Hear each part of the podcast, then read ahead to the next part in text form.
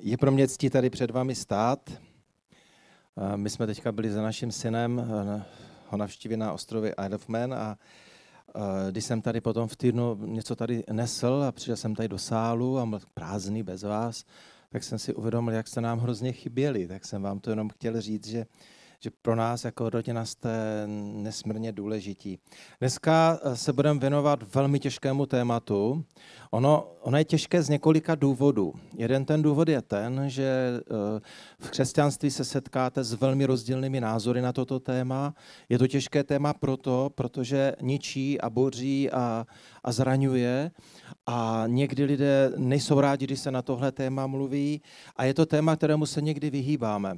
A ono nás ale prostě provází životem. A proto je potřeba se uh, mu věnovat, možná už jenom proto, že téma rozvodu zasáhne ve velké síle nejen manžely, ale zasáhne děti, zasáhne širokou rodinu, zasáhne kamarády, zasáhne vždycky církev. Protože to není úplně jednoduché téma, tak jsem se ho dovolil rozdělit na tři části, abyste to nějak mohli uchopit a sledovat. Nejprve bych rád přinesl biblický pohled, jak já tomu rozumím, abyste chápali, z jakého východiska vycházím. Potom budu chvíli mluvit o tom, co vlastně rozvod způsobuje a pak jak teda dál, co s tím udělat. A uh, nejprve se pojďme podívat teda na biblický pohled. Je to hrozně zvláštní. Eh, lidé si říkají, že prostě přece máme Bibli, tak jsou věci jasné. Jestli je nějaké téma, kde jsou dva úplně protichůdné názory, tak je to zrovna téma rozvodu.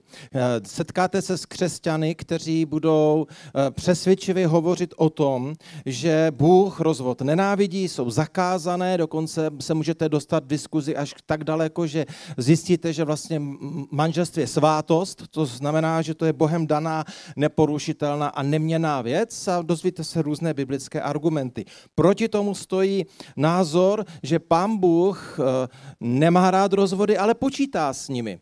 Pán Bůh nesouhlasí s rozvody, ale dává cestu a řešení, jak vyřešit někdy situaci v manželství, která prostě do toho rozvodu došla. Jsou to dva úplně protipóly a já se dneska tak jako odhalím tím, že vám ukážu, kde stojím já a uh, vy budete mít možnost si najít svou vlastní cestu. Budeme se převážně pohybovat v Matouši v 19. kapitole, v tom známém příběhu, ale než se k němu dostaneme, potřebuju říct několik informací, které považuji za velice důležité. Manželství je jeden z nejnádhernějších boží darů, ale zároveň je to úplně nejtěžší druh vztahu, do kterého Bůh člověka přivedl. Eh, není nic tak obtížného, jako je manželství a není nic tak nádherného, jako je manželství. Je zvláštní, že manželství má v sobě obě dvě tyhle ty polohy, protože manželství máte možnost získat opravdové porozumění a prožití toho, co znamená láska. Nesobecká láska. Zakusíte hluboké přátelství s druhým, s partnerem nebo s partnerkou, které přesahuje všechny jiné přátelství a kamarádství. Je to nadpřirozené splynutí dvou světů, dvou druhů lidí, muže a ženy, je to místo, které dokáže vytvořit bezpečí, místo, které o vás bude pečovat a je to místo i obrovského uzdravení minulosti a věcí, s kterými se člověk ve svém životě potýká. Ale na druhou stranu vás manželství, skutečné manželství, bude stát úplně všechno. Budete se muset vzdát sami sebe. Budete muset žít v trvalém odpouštění. Budete muset přijmout rozdíly a nedokonalosti toho druhého a naučit se s nimi žít až do konce svého života a radovat se z nich. Je to neustálá každodenní výzva, když žijete pro toho druhého, abyste ho učinili šťastným anebo šťastnou. Je to intenzivní komunikace, intenzivní naslouchání, intenzivní péče o toho druhého. Je to o nesobeckém, trvalém, neustálém investování do vašeho života.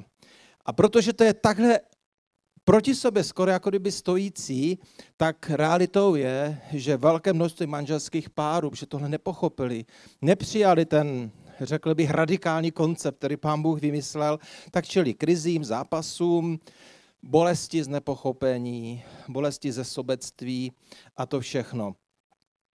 Pojďme se nejprve podívat, co pán Bůh vlastně o rozvodu říká. Než se vrhneme do toho příběhu 19. kapitole Matouše, chci jenom říct, že už v 5. kapitole Matouše od 31. verše Ježíš tohle téma naťukává, ale pokud nebudeme chápat celý koncept Bible, protože my potřebujeme vědět, co Bůh říká v celé Bibli o rozvodu a o manželství. Takže se pojďme nejprve podívat, kde se vlastně objevují první takové právní závazné prohlášení týkající se rozvodu. Bylo to, když pán Bůh vyvedl Izrael z Egypta a začal z nich kultivovat a tvořit národ, který měl obsadit eh, dnešní území Izraele a měli tam žít, tak pán Bůh jim dával různé zákony, různé nastavení a v knize Deuteronomium ve 24. kapitole v prvním a druhém verši se pán Bůh vyjadřuje i k rozvodům. Jestliže si muž vezme ženu, bude jejím manželem. Ale pak, když se stane, že nenalezne milost v jeho očích, protože u ní našel nějakou hanebnost, napíše jí rozlukový lístek, dá jí ho a propustí ze svého domu. Odejde z jeho domu, půjde a bude patřit jinému muži. Máme ještě jeden záznam, který je dřív, ten je v Exodu ve 21. kapitole od 10. verše. Je to sice místo, které víc mluví o tom, když si muž bere otrokyni, ale židovská kultura z toho, co se ví, tak používala obě dvě tahle místa jako takový základní nastavení pravidel života v manželství a rozvodu. V tom Exodu v 21. kapitole od 10. verče se říká, jestliže si přibere jinou, tam se myslí tu otrokyni, neukrátí o maso, oděv ani manželské právo. Jestliže ji nebude plnit tyto tři povinnosti, může odejít bez výkupného a bez placení. Musíme pochopit, že tohle bylo neuvěřitelně radikální, co tady pán Bůh dal. V té době to fungovalo tak, že prostě muž eh, vyhnal ženu pryč, Ona odešla s dětmi, žila časokrát na ulici, někdy se nad ní smiloval nějaký jiný muž, vzal si ji, ale pořád platila velice nepříjemná skutečnost, že když měli děti, třeba pět kluků a oni vyrostli, tak původní manžel na základě práva té doby si mohl vyžádat, aby prostě se museli vrátit k němu. Nebyl tam žádný nějaký právní nárok, který by řekl, když, od, když je ta žena odejítá nebo muž, protože se našli i rozlukové, nebo rozlukový lístek, který dala žena muži, to to eh, archeologové dlouho tajili, mnoho desítek let, to je taková, jenom taková perlička, ale Mojžíšův zákon pán Bůh přinesl jako kdyby zrovnoprávnění a přinesl ochranu. Pán Bůh vždycky chrání slabší. Pán Bůh vždycky chrání a je to vidět v celé Bibli a staví se za ty jako vdovy, sirotky a všechny další. A pán Bůh vlastně přinesl úplně nové nastavení systému a říkal, když se stane něco hanebného, my se pak tomu dostaneme, tam to pak definuje v tom exodu, tak je možné dát lístek rozluky, což je rozvod, právní úkon, ale jakmile je dán rozlukový lístek, tak to už definitivně znamená, že člověk, který rozlukový lístek dostal, je svobodný. To znamená, že se může žena vdát, v tom případě, kdy se našel lístek rozluky, když žena ho dala muži, tak on se mohl znovu oženit a ten původní partner už nemá právo na to zasahovat do jeho života. To byla obrovská změna. To bylo, to bylo neslíchané v té době.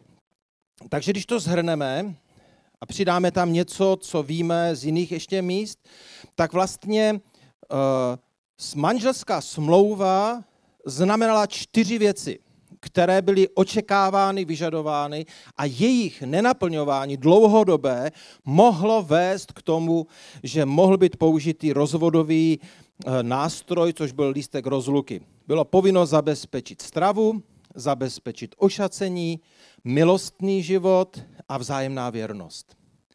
Když tyto věci byly dlouhodobě nenaplňovány, tak vlastně to znamenalo, že neberu vážně manželskou smlouvu, nechci v ní stát, nesouhlasím s ní a vlastně to manželství se rozpadalo. A teď se posuneme do doby pána Ježíše a uh, budu číst nebo ještě, ještě, ještě než vám přečtu ten text, tak vám k tomu něco řeknu. Abyste chápali, pán Ježíš je tam oslovený farizejí a oni se ho ptají, a za chvilku se k tomu dostaneme, na několik věcí, a pán Ježíš na to reaguje úplně zvláštně. Ale abyste pochopili tu situaci, je potřeba říct, že v té době uh, byla v Izraeli velmi specifická uh, taková atmosféra nebo manž, s manželstvími to bylo dost takové ošemetné a to z toho důvodu, že společnost židovskou v prvním století velmi ovlivňovali dva velcí rabíni. Jeden se jmenoval Šamaj a druhý se jmenoval Hillel. Šamaj to byl takový konzervativní, eh, kterého už skoro nikdo neposlouchal a jeho názor byl, že jediný důvod, proč se může dát lístek rozluky, bylo cizoložstvo, ale v takovém případě už se musel člověk rozvést. I jakmile se provalo nějaké cizoložstvo, i když ten, eh, který byl podvedený, chtěl zůstat v tom manželství, tak Šamaj říkal ne, musí se rozvést. Konec.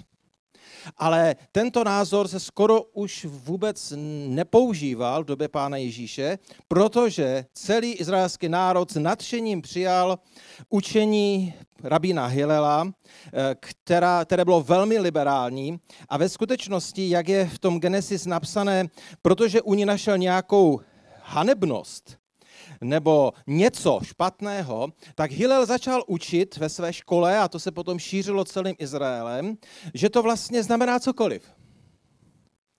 Ve skutečnosti převážně se to vztahovalo k mužům, ty to používali nejčastěji, eh, například připálená večeře, nebo už se zdálo muži, že jeho žena moc zestárla, a nebo mu byla nesympatická. Začaly se u ní projevovat nějaké vlastnosti a spoustu jiných věcí. Třeba porodila jenom dvě děti a on chtěl tři a prostě nic, tak, tak prostě eh, v té době se začalo manželství neuvěřitelným způsobem znevažovat.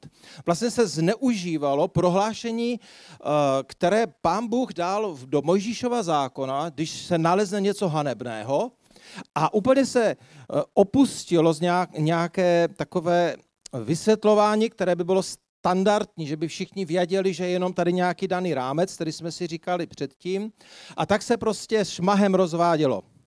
A do této situace přichází příběh, který častokrát lidé čtou v Matoušově evangelu 19. kapitole a myslí si, že tomu rozumí.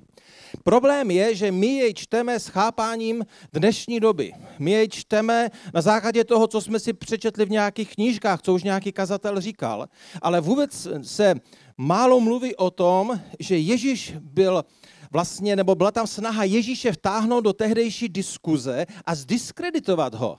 Protože kdyby se Ježíš přiklonil na stranu Šamaje, tak oni by řekli, jo, to je ten z těch starých věcí prostě. Kdyby se přiklonil na stranu Hilela a řekl, ten má pravdu, tak by řekli, a to je ten rabin, který prostě tady hlásá, že má boží slovo a dívejte se, on schvaluje takovéhle neřesti a takovéhle věci. Takže eh, je potřeba si tohleto uvědomit. Takže pojďme do toho příběhu. Je dramatický, není tak dlouhý, ale je tam obrovské množství informací od třetího verše. Přistoupili k němu, to je k Ježíši, farizové, aby ho pokoušeli. Tady máte motiv. Jo? Ten rozhovor nebyl čestný. Oni ho pokoušeli, oni ho chtěli chytit. Oni ho chtěli zničit, zdiskreditovat. A říkali, je dovoleno, aby člověk propustil ženu z jakéhokoliv důvodu. Vidíte, tady je to, když našel u ní nějakou hanebnost z jakéhokoliv důvodu. Oni to pak takhle přeformulovali. A on jim odpověděl, nečetli jste, že ten, který stvořil člověka od počátku, učinil je jako muže a ženu a řekl, proto člověk opustí otce i matku a přilne ke své ženě a ti dva budou jedno tělo. Takže již nejsou dva, ale jedno tělo. Co tedy Bůh spojil, ať člověk neodděluje? Řekli mu, proč tedy Možíš nařídil dát ženě rozlukový list a propustit ji? Řekl jim, pro tvrdost vašeho srdce vám Mojžíš dovolil propouštět vaše ženy, ale od počátku tomu tak nebylo.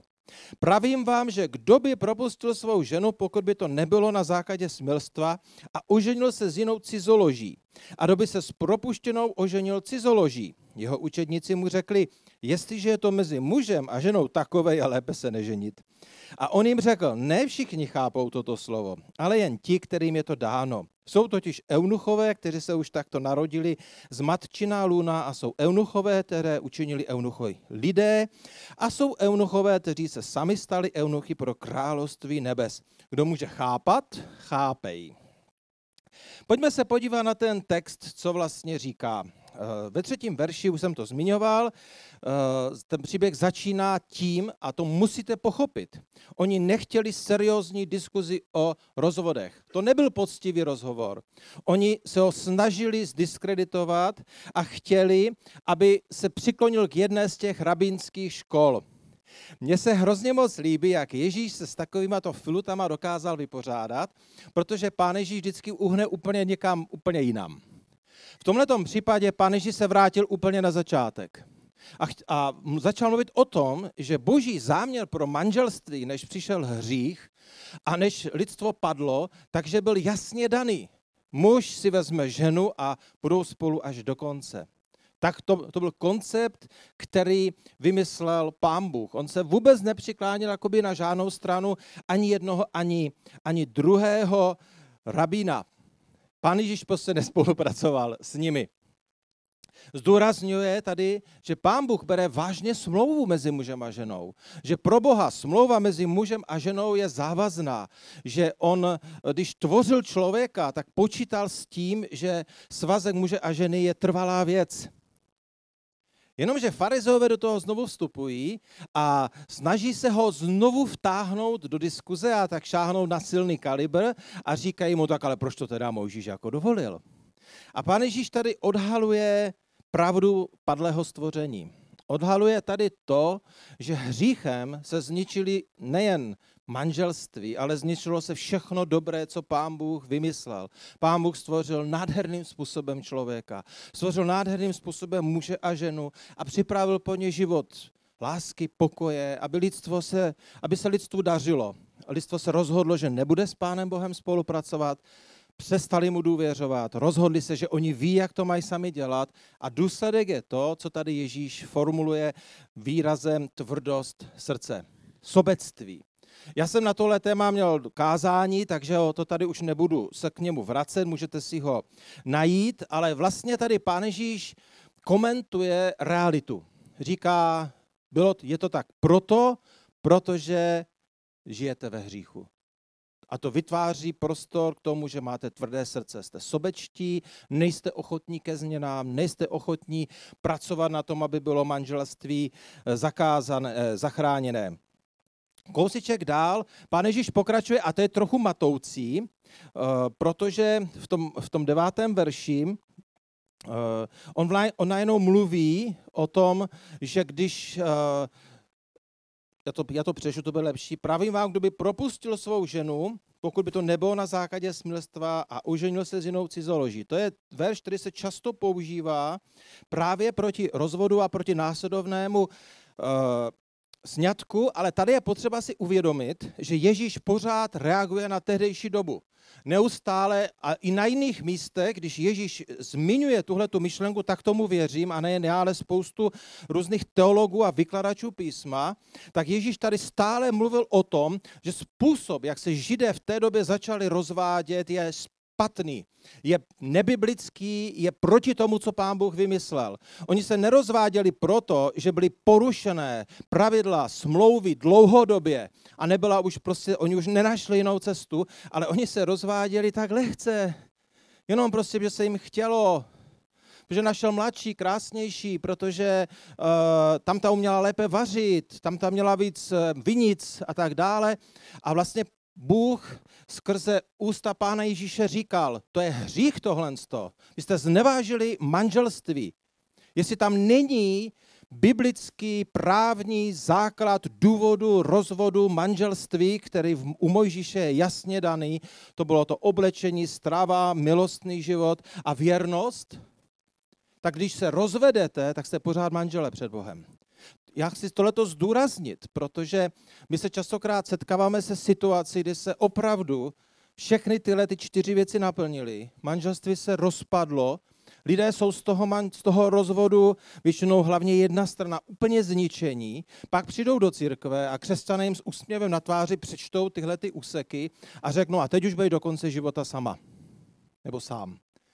A máme pocit takového toho vítězství. Já se omlouvám, ale já prostě tohle nejsem schopný přijmout. Protože to odporuje tomu, jak já rozumím tomuhle tomu textu. Já se k tomu pak ještě, ještě potom vyjádřím. A ono se to potom ještě posouvá o kousíček dál.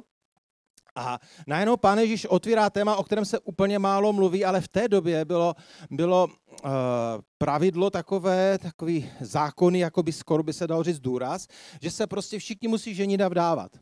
A pán Ježíš se toho dotkl jenom tak, to tam je trochu schované, jenom abyste chápali, proč tam najednou mluví o eunuších, jo? tak pán Ježíš tady jenom reaguje ještě na jednu neřest té doby, že není povinnost se oženit. To byla kulturní zvyklost tehdejší doby, oni z toho nebyli nadšení. Je zajímavé reakce učedníků, jo? Když pán Ježíš se vyjádřil k těm rozvodům, vlastně narušil takové to, jak oni byli zvyklí přemýšlet, jo? Možná si říkají, tak si nějakou najdu, když to nepůjde, tak to zase změníme a prostě to je jako když si koupíte nové boty, je to snadné a jednoduché. A pán Ježíš to úplně tvrdě prostě to vrátil na začátek, tak ta reakce učeníků je taková já bych řekl, rostomilá, jako jo, jej, ranánky, tak to je lepší se vůbec neženit. Jo, zdá se, že i učitníci byli už ovlivněni tou dobou a, a mám trochu obavu, že i my v dnešní době jsme podobné situaci, protože i v dnešní době se lidé rozvádějí příliš snadno a příliš, příliš lehce. A myslím, že, že slova Ježíše jsou docela jako přesná a konkrétní i pro dnešní dobu. Eh, tohle téma je natolik velké a široké, že by se o něm muselo mluvit ještě mnohem déle. Jsou ještě různá jiná zvláštní místa, která se v písmu nacházejí ve starém i v novém zákoně. Jsou místa eh, v dopise kapoštola Pavla, kdy on se vrací k tomu, co Ježíš tady vyučoval a další prohlášení, ale já nemám prostor a čas, abych tady udělal nějakou hrozně hlubokou studii na tohleto téma. Já se mám jenom nastavit alternativu, jak se dá na to podívat právě v kontextu té doby, té situace a jak se dá porozumět tomu, proč Ježíš občas prostě najednou během řeči řekl, jestli si prostě se rozvedeš a někoho si vezmeš, tak cizoložíš. To je prostě matoucí. Ale když to budete chápat v kontextu tohohle, téhleté situace a porozumění, že ta doba byla v tomhle nemocná a Ježíš je neustále konfrontoval tím, že říkal, tak to nejde. A je zajímavé, že potom, když třeba čtete Malachiáše, tak tam se vlastně ukazuje, jak ta společnost po návratu z babylonského zajetí a po uplynutí několika set let, jak byla, nebo nevím, jestli to bylo několika set let, ale v nějaké doby prostě, jak byla celá pochroumaná, pokřivená ohledně financí, ohledně uh, štědrosti, ohledně další věci, i, ma, i manželství. A znovu pán Bůh na to skrze proroka Malachiáše reaguje, říká, to nenávidím tenhle ten způsob. Já nenávidím to, jak s tím zacházíte. Protože můj záměr byl jiný. Můj záměr je daný. Já jsem chtěl, aby muž a žena spolu prožili dobrý a šťastný život. A vy s tím zacházíte jak hokináři. Jo, to jenom prostě, abyste porozuměli, jak já se na to dívám. A pojďme se podívat na bod číslo dvě. Proč teda pán Bůh nenávidí rozvod? Co vlastně rozvod způsobuje? Uh, zkuste si představit, že vezmete dva papíry, které slepíte k sobě. Tak vzniká manželství. Životy dvou lidí se přilepí k sobě, ať se vám to líbí nebo ne. Intenzita manželského svazku je taková. Propojí se vaše sny, vaše touhy, vaše přání, vaše nemoce, vaše slabosti, vaše síla, vaše dovednosti, to, co jste nikdy neuměli a nikdy nebudete umět. A všechno se to přilepí jako dva papíry k sobě. Splynete prostě. Ať je vaše intenzita manželství jakákoliv, splynou trochu vaše rodiny. Ty rodiny se najednou začnou dotýkat. Najednou tam vzniknou vztahy, které tam třeba nikdy předtím nebyly. A najednou do toho přichází rozvod a už není možné roztrhnout od sebe ty dva papíry způsobem, abyste je měli takové, jaké byly předtím. Myslím, že to všichni chápete. Jo? Rozvod prostě znamená, že se natvrdo roztrhnou dva papíry. Ve vás už navždycky zůstane část toho, co jste žili společně v každém z vás, ať se vám to líbí nebo ne. Obzvlášť, jestli má člověk děti, tak se potkáváte. Ty, ty, ro, ty rodiny jsou tím zasažené. Rodiče někdy se stali přáteli. A teď najednou prostě jejich děti se rozvedly a je tam nepřátelství. A teď co s tím? Děti jsou prostě zmítání mezi maminkou a tatínkem. Je to prostě, je to roztržení. Eh, já jsem se tady napsal co všechno se vlastně roztrhne, abychom trošku si šáhli na tu bolest a na tu hrůzu, co vlastně rozvod přináší. Ale ještě než to řeknu, já chci zdůraznit, uh, já tady nestojím, abych, uh, abych schválil rozvod nebo abych ho odsoudil. Já tady stojím a říkám, rozvod je strašná věc. To je potřeba zdůraznit, ale vím, že někdy není jiná cesta, já se tomu ale za chvilku vrátím. Takže co je roztrženo? Všechno, co jste s důvěrou vložili do manželství, je roztrženo. Člověk plný snů a ideálů vdává všechno, čím je. Všechno, co bylo vybudováno společnýma silama, společnými obětmi, společnými penězi, je roztrženo. Je roztržená důvěra v boží lásku. Protože najednou se častokrát člověk cítí odmítnutý a je přesvědčený právě podle toho, jaké čte vysvětlení o rozvodu, že ho Bůh odmítl. Jsme roztržení, nebo člověk je tak roztržený, eh, že cítí obrovské selhání a odsouzení. To je jedna z nejtěžších věcí. Člověk prostě najednou má pocit, že úplně o všechno přišel. To roztržení není, že ti toho hodně zůstane. Roztržení znamená, že přijdeš úplně o všechno. Já teď nemluvím, že dostaneš auto a byt. To v tu chvíli pro tebe vůbec není důležité. Ty ztratíš všechno. Vlastně ztrácíme svou identitu, protože naše identita se stala, uh, nebo je tvořená tím, že jsme spojili svůj život s někým. To byla naše identita. A najednou jsme, to je roztržené a naše identita je pryč. Najednou jsme uvrženi do života a najednou nevíme, co bude. Nevíme, kým budeme, nebude, nevíme, kam budeme, nevíme, co budeme dělat. Je roztržená důvěra v lásku. Najednou lidé přestávají věřit, že by ještě láska mohla existovat. Je roztržená důvěra v druhého člověka. Budu schopný nebo schopná ještě někdy důvěřovat někomu? Celé se mu vydat? Navždycky? To jsou, to jsou přesně ty pocity. Jsou roztrženy vztahy s dětmi. O dětech se málo kdy mluví. Vždycky se mluví hlavně o muži a o ženě. Jestli někdo rozvod prožije jako největší trauma svého života, které ho pronásleduje a provází až do konce jeho života častokrát, pokud nedovolí Bohu, aby ho uzdravil, tak je to rozvod rodičů. Ty neuvěřitelně zmatené pocity, které ty děti mají, mohu za to já, najednou si vzpomenou, jak, jak, jak neposlouchali, zlobili něco v tom hněvu, řekli a najednou prostě ty děti mají pocit a přesně někdy mi rodičové ještě řekli nějakou hloupost a ty děti pak žijou desítky let s vědomím, že za to můžu já. Kdybych tohle neudělala, kdybych tohle neřekl, tak by, tak by se určitě ro, rodiče nerozhádali. Roztonou se vztahy mezi přáteli. Máte společné přátelé, teď se rozvedete, rozhodně nikdy není krásná věc. To není radostná událost, kdy si dáte spolu párty, piknik a tak se jako podepíšete smlouvu a tak to bylo s tebou fajn, děkuji ti za všechno to krásné. Ne, to tak, to možná ve filmu. V reálném životě to nikdy takhle není. A teďka si představte, že máte společné přátele a teď najednou Protože v tom jsou emoce, zápas, bolest, nenávist, hněv, odsouzení. Ty vaši přátelé, vaše rodina, vaše rodičové, vaše širší rodina, církev jsou vystaveni tomu, že vy očekáváte, na čí stranu se přikloní. Protože v tu chvíli máte ten pocit, já jsem ten v právu. Je někdo v právu? To je těžká otázka. A já ji tady ani nemohu zodpovědět, protože každý rozvod má svůj vlastní příběh, který je tak specifický, že se neodvažují říct, jestli je někdo v právu. Ale chápete, co strašného se děje v rozvodem? To roztržení těch vztahů, najednou přátelé neví, co mají dělat. Rodičové neví, co mají dělat. Sourozenci neví, co mají dělat. Širší rodina neví, co mají dělat. Proto se někdy chovají tak zmateně že nechcou ublížit ani jedné, ani druhé, druhé straně. A když už se přikloní na jednu stranu, tak ten vztah je roztržený a už nikdy se nedá navrátit. Taková je realita. Všimněte si, že když se někdo rozvede, tak většinou v církvi zůstává jenom jeden z těch dvou.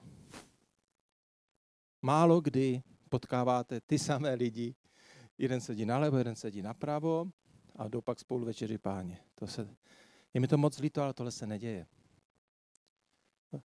Rozvod roztrhne věci. A víte, co roztrhne vaše srdce? Roztrhne vaše sny. Roztrhne všechno, čím jste. Všechno se rozpadne a vy už nemáte důvod věřit, že váš budoucnost a váš život by mohl být někdy dobrý a požehnaný. A to nemluvím o tom, co se děje při samotném rozvodu, kdy se řeší majetek, děti a všechny tyhle ty věci. Vznikají příběhy, události, které se nikdy nestaly. Jsem to několikrát zažil v poradenství, že, že najednou jedna ta strana úplně ta psychická situace, ten tlak obrovský toho rozvodu způsobil, že ta jedna z těch stran najednou začala si vyprávět příběhy minulosti úplně, které se nikdy nestaly a žila a dodneska žije v přesvědčení, že tak to bylo. Tak moc veliká věc se tam děje. A teď se na chvilku potřebuji zastavit, potřebuji něco říct. Já nemám právo a nikdy bych to neudělal, abych, abych odsoudil někoho, kdo se rozvedl. Neudělám to. A už třeba vůbec ne proto, protože někdy je rozvod jediným krokem záchrany před velkým utrpením, jako je násilí, alkohol, drogy, destruktivní manipulace. Někdy prostě člověk musí utéct z manželství, které ho tak ničí, že by mohl ten člověk i umřít nebo spáchat sebevraždu. To, co je ale strašlivá věc, a kterou tu musím říct, i přes toho, že je člověk zachráněný z utrpení, tak se nevyhne tomu, že jsou věci roztržené. Tak strašné je projít rozvodem. Já to schválně takhle popisuju, protože uh, rozvod je tak běžné slovo. Rozvod je tak běžná událost, že my čteme články o tom, že to, že to nic neznamená. Jsme se v pohodě, jsem dohodnou podepišovat, život jde dál. Potkáváte lidi, oni jsou 4 5 rozvedení a jo, super, prostě jdu, jako mám všechno vyříšené tu minulost. A já si někdy říkám, jestli nějaké divadlo, nebo ten člověk nějak zatvrdil své srdce, úplně tomu nerozumím, ale prostě rozvod je vždycky destrukce. A my, eh, kteří jsme kolem těch, kteří jsou rozvedeni, tomu potřebujeme porozumět. Proto to takhle dopodrobná vysvětluji. Vysvětluji to proto, abyste chápali, že když se někdo ve vaší blízkosti rozvede, tak ten člověk se dostává ve svém životě do situace, která je tak strašlivá, že si ji vůbec neumíte představit. Dějou se tak strašné věci, já teď nechci nikoho dotknout, ale mně někdy připadá, že rozvod je strašnější než smrt. Protože smrt se stane a pak člověk musí projít obdobím bolesti, trápení a pak může být z toho uzdravený a jde dál. Ta věc je uzavřená. Ale rozvod má důsledky, které tě pronásledují celý život. A, a vrací ti tu bolest. To je prostě, taková je, taková je realita. Proto vás chci poprosit, vy, kteří ještě nejste ženatí a nejste vdané, buďte velmi opatrní, koho si berete. Promyslete to, zjistěte, koho si berete. A pak stále, každý den na svém manželství pracujte. Manželství bez práce prostě nefunguje. A pokud zjistíte, že se vám manželství pokazilo, společně volejte k Bohu a běžte najít poradce a, a běžte ho zachránit. To je naděje nové smlouvy. Pán Bůh zachraňuje manželství, opravdu je zachraňuje, ale je to těžká práce. Pán Bůh je vždycky připravený. Eh, ta naše strana většinou vždycky hodně pokulhává, nebo z těch dvou jedna z víc pokulhává. někdy hodně, někdy vůbec nechodí. Takže řekli jsme si, co Bible říká o rozvodu, řekli jsme si, jak strašný rozvod je, ale co dál?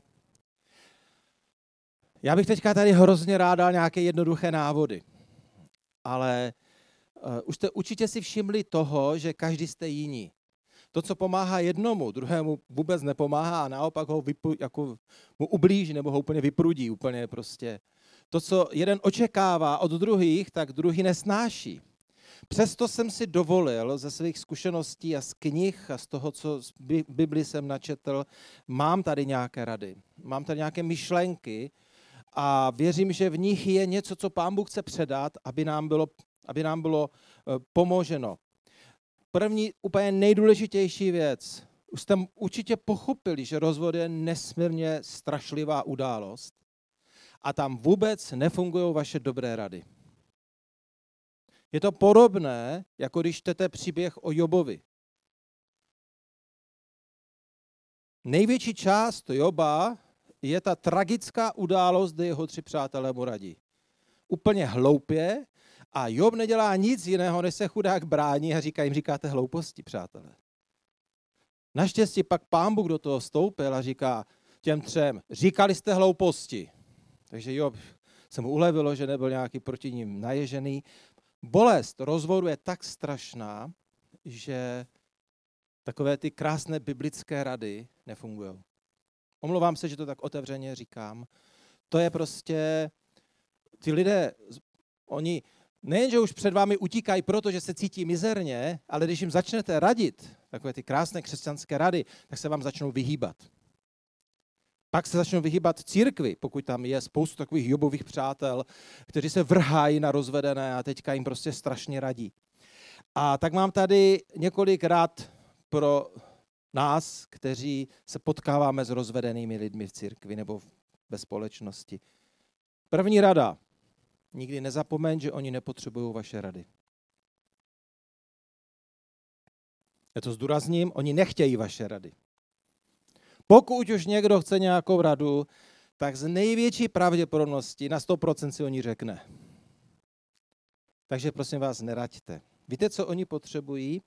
Oni potřebují obětí, oni potřebují, aby někdo poslouchá ten příběh stále dokola, plný emocí, a v tom je, promiňte, že to tak řeknu, krásné to, že nemusíte nic dělat, jenom posloucháte, obejmete, pláčete s nimi, Jste trpěliví, snášíte to den za dnem, měsíc za měsícem, rok za rokem a jste tam pro ně.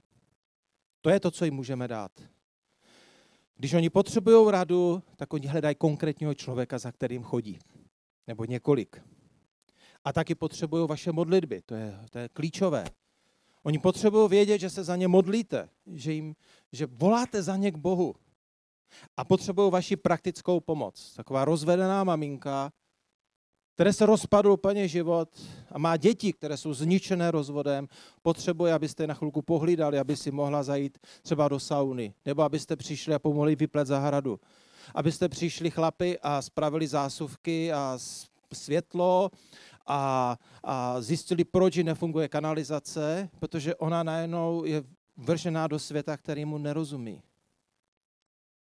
Pokud je to bratr, muž, potřebuje někdy uvařit třeba do, do sboru přinést rendlík, prostě svíčkové nebo, nebo něco, nebo mu nabídnout, nepotřebuješ něco vyprat, nepotřebuješ něco spravit. Jak to máš s žehlením?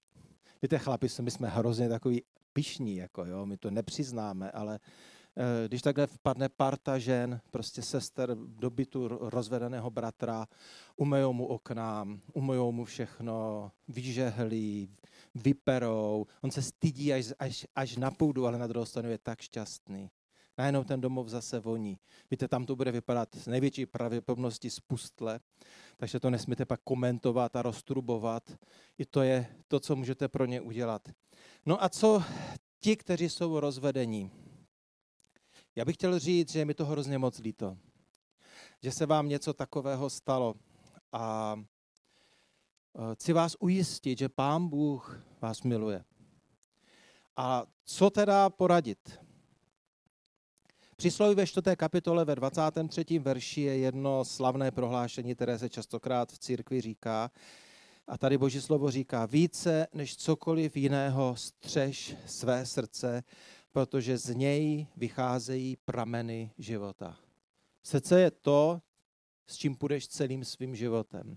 Čím necháš své srdce naplnit, takový bude tvůj život a tvá budoucnost.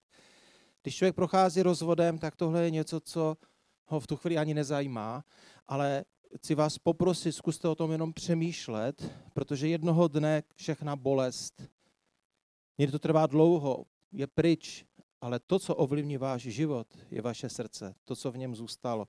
Proto v Židům Boží slovo říká ve 12. kapitole od 14. verše, nebo od 15. Dbejte na to, aby se někdo nepřipravoval o boží milost, aby vás netrápil nějaký vzhůru rostoucí kořen hořkosti a aby skrze něj nebyli poskvrnění mnozí. Zrada, bolest, strach, nenávist jsou všechno emoce, které rozvod přináší a je potřeba jimi projít, prostě to tak je. Ale je jedna věc, kterou můžeme dělat. Můžeme se snažit chránit své srdce. Eh, teď řeknu věc, která pro rozvedené je jak červený šátek na bíka, já se to uvědomuju. Eh, Pán Bůh dal sílu odpuštění. Víte, odpuštění neznamená, že tomu člověku začnete důvěřovat. Ale odpuštění je jediný úklidový nástroj, který dokáže vyčistit srdce, aby jsme v něm neměli nenávist a hořkost. Je to neustálý, trvalý proces, kdy, jenom, kdy člověk za, začíná někde říká, můžeš mě pomoct? Já to, nemů, já to ani neumím říct Ježíši, ale chci, aby mé srdce bylo čisté. A Pán Bůh tě slyší a pomůže ti. Druhá rada. Nikdy, nikdy nikdy nezatahujte do zápasu rozvodu svoje děti. Ať mají jakýkoliv věk. Nepoužívejte děti jako zbraň proti druhému partnerovi nebo partnerce. Nesnažte se děti přetáhnout na svou stranu. Jestli tohle uděláte, tak jim zničíte život. Navždycky. Děti, i když to je v podstatě nereálné, by měli vždycky být trošku bokem a zakoušet, že ať se děje cokoliv špatného, tak jsou oběma rodiči milovaní. Jakmile ale jedna strana začne děti přetahovat na svoji stranu, vytvoří válku. A největší oběti války budou, budou vždycky děti. Chci vás poprosit, nepomlouvejte své bývalé partnery a partnerky před svými dětmi. Třetí rada, nezneužívejte své rodiče a sourozence jako zbraň já jako rodič chápu to, to, to strašlivé drama a tu tragédii toho, že se vaše dítě rozvede, bylo třeba trápeno ráno, potřebuje vaši ochranu, potřebuje, abyste ho zabezpečili, abyste ho objali, ale někde tam je taková jemná nuance, kdy nesmíte požadovat po svých rodičích, aby se stáli vášnivými nepřáteli, vašeho předchozího partnera nebo partnerky. Jakmile vytvoříte ten, ten tlak na svoje rodiče, sourozence, tak to je něco, co poškodí vztahy mnohem víc, než to mělo být. A může to někdy zůstat navždy. Můžete totiž ztratit svoje rodiče svým způsobem. Můžete uh, od sebe odehnat svou rodinu tímhle tím postojem. Pozor na to. Za čtvrté, to se možná mě říct na začátek, ale já jsem chtěl říct ty důležité vztahové věci. Nebojte se emocí. Rozvod je tak bolestivá věc, že potřebujete křičet, plakat, nadávat. Potřebujete, aby to šlo ven. Nedržte to v sobě, protože jinak vás to zničí. Někdy uh, jsme vyděšeni tím, když uh, k nám přijde na návštěvu člověk procházející rozvodem a najednou z jeho úst vycházejí taková slova, že tam, se, že tam sedíte a říkáte si, co se to děje, víte, to je bolest, to je, to je všechno. Ten člověk neodešel od Krista, on jenom hledá slova, aby popsal, co strašného v sobě uvnitř prožívá a prostě tam se mu nabízí spoustu různých slov, která aspoň trošičku odlehčí tu obrovskou bolest. Neodsuzujte je, prosím. A vy, kteří um, procházíte rozvodem, tak prostě to vente jako nástroj. Je to jako když, uh, jako když se vám plní nějaká třeba sklep vodou a vy ho musíte pořád čerpadlem tu vodu hnát ven. Tak fungují emoce. Uh, jenom taková poznámka, uh, ale nezůstaňte u toho. Až je sklep prázdný a už se tam ta voda znovu neobjevuje, tak se vraťte k tomu, kým jste byli, nebo běžte dál, abyste byli tím, kým máte být. A se tady zdůraznit v těch všech emocích odpuštění, propuštění neznamená důvěru. je dost možné, že už tomu druhému nebudete nikdy důvěřovat, ale můžete mít čisté srdce. Pátá rada. Říká se, že k, vrána, k vráně se dá. Většinou lidé procházejícím rozvodem intuitivně hledají lidi, kteří prošli podobnou zkušeností. Pokud to děláš, najdi si lidi, kteří si chránili srdce, kteří s Bohem to prošli. Vyhýbejte se zahořklým, zamindrákovaným a zlým lidem. Protože pokud takovými se budete síti nebo s takovými se budete setkávat, takovými se stanete. Oni vám nedají naději. Oni vás jenom uvedou do cirkulace nenávisti, zlovy, nadávání a proto potřebujete lidi, kteří naslouchají, neodsuzují, milují a radí jenom tehdy, když vy chcete. Společnost rozvedení, kteří žijou v nenávisti, v minulosti a v neodpuštěním, je obrovská destrukce. Ta úplně nejdůležitější věc je, že jediné skutečné bezpečné místo je u Boha. Budete muset překonávat, a už jste, vy, kteří jste rozvodem prošli nebo jim procházíte, víte, že uh, uvěřit tomu, že Pán Bůh není proti vám, je jedna z nejtěžších věcí. A já vás chci ubezpečit, jestli je někdo, kdo je na vaší straně. Možná to zní zvláštně, protože on je na straně muže i ženy. I těch dětí. On je na straně všech. On je přítel. On je pastýř. Potřebujeme vždycky všichni a hlavně rozvedení najít setkání s Kristem znovu a znovu a znovu. Pokud věříš tomu, že Bůh je nepřítel a že tě odsoudil, tak ti chci říct, že je to lež. Sedmá rada, nehledej zbrklé nový vztah. Je to z toho důvodu, že většinou nový vztah je jenom jako záplata. Je to většinou potřeba prožít, že mám hodnotu. Že někdo ještě o mě projevil zájem, protože když ženu odvrhne muž a najde si milenku, pak z toho je rozvod, tak ta žena trpí tím, že je škaredá, nemilovaná, nezajímavá, nepotřebná. A jakmile oni projeví nějaký muž zájem, tak je to, tak je to jak, jako když vám někdo píchne drogu. Najednou máte spoustu emocí, najednou máte pocit, že žijete, ale ze zkušeností i z tak, co vím, tak to nikdy nemá dlouhé trvání, protože to je jenom na chvilinku. A pak se znovu tam dějí ty věci, které tam byly předtím. Moje rada je, abyste dovolili Bohu, aby vás uzdravil, aby vás zbudoval a abyste prožili svou novou hodnotu. Do vztahu má smysl jít, když vím, kdo jsem, vím, co mohu dát, vím, kam jdu a tomu potřebujeme čas. Poslední rada a jsme na konci. Nebojte se dívat do budoucnosti. Možná to teď nejde, ale stále to zkoušejte. Protože v budoucnosti je stále stejně milující a jednající Bůh. V budoucnosti jsou věci, které pro vás připravil, aby se ve vašem životě staly. Teď možná vůbec nevěříte, že by mohl být nějaký nový partner. A já vás chci ubezpečit, že svět je plný dobrých lidí. A věřím, že tam někde je ten muž, který, pro kterého budeš tím nejcennějším, a že tam je někde ta žena, která tě bude milovat s plnou vášní a nikdy tě neopustí. Ale nejprve musí být uzdravené tvé srdce. Nejprve tvé srdce musí umět znovu důvěřovat. Mít tu odvahu se celé vydat na 100%. Víte, takové to spálení se nás vyvolává takový ten postoj, že jsme hrozně opatrní. Ale i to se dá postupně překonat. Tak to je. Jsem na konci.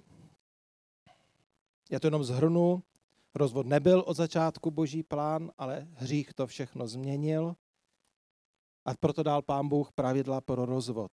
Židé je začali překrucovat a tak pán Ježíš do toho vstupuje, odkrývá důvod, kterým je tvrdé srdce a návrat k božím principům.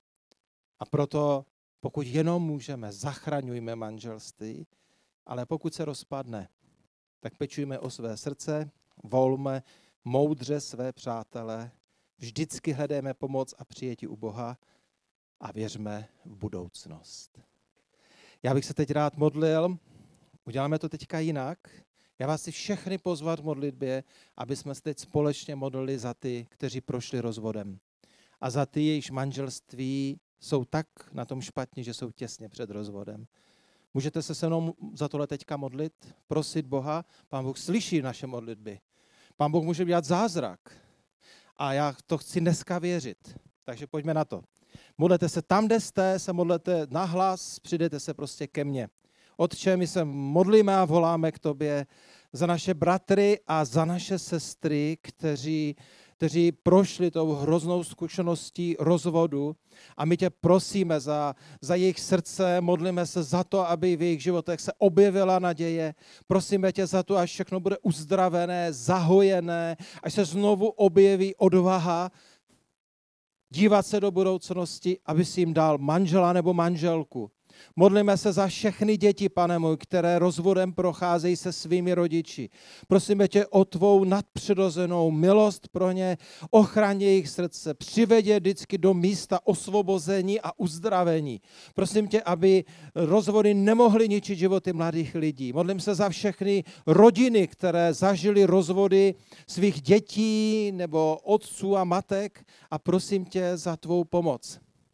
A my, Otče, tobě voláme ve jménu Ježíše i za manželství, která jsou na tom teďka hodně špatně. Za manželství, kterým hrozí rozvod. Prosím tě, aby oni mohli uvidět tvou moc. Prosím tě, aby mohli uvidět cestu.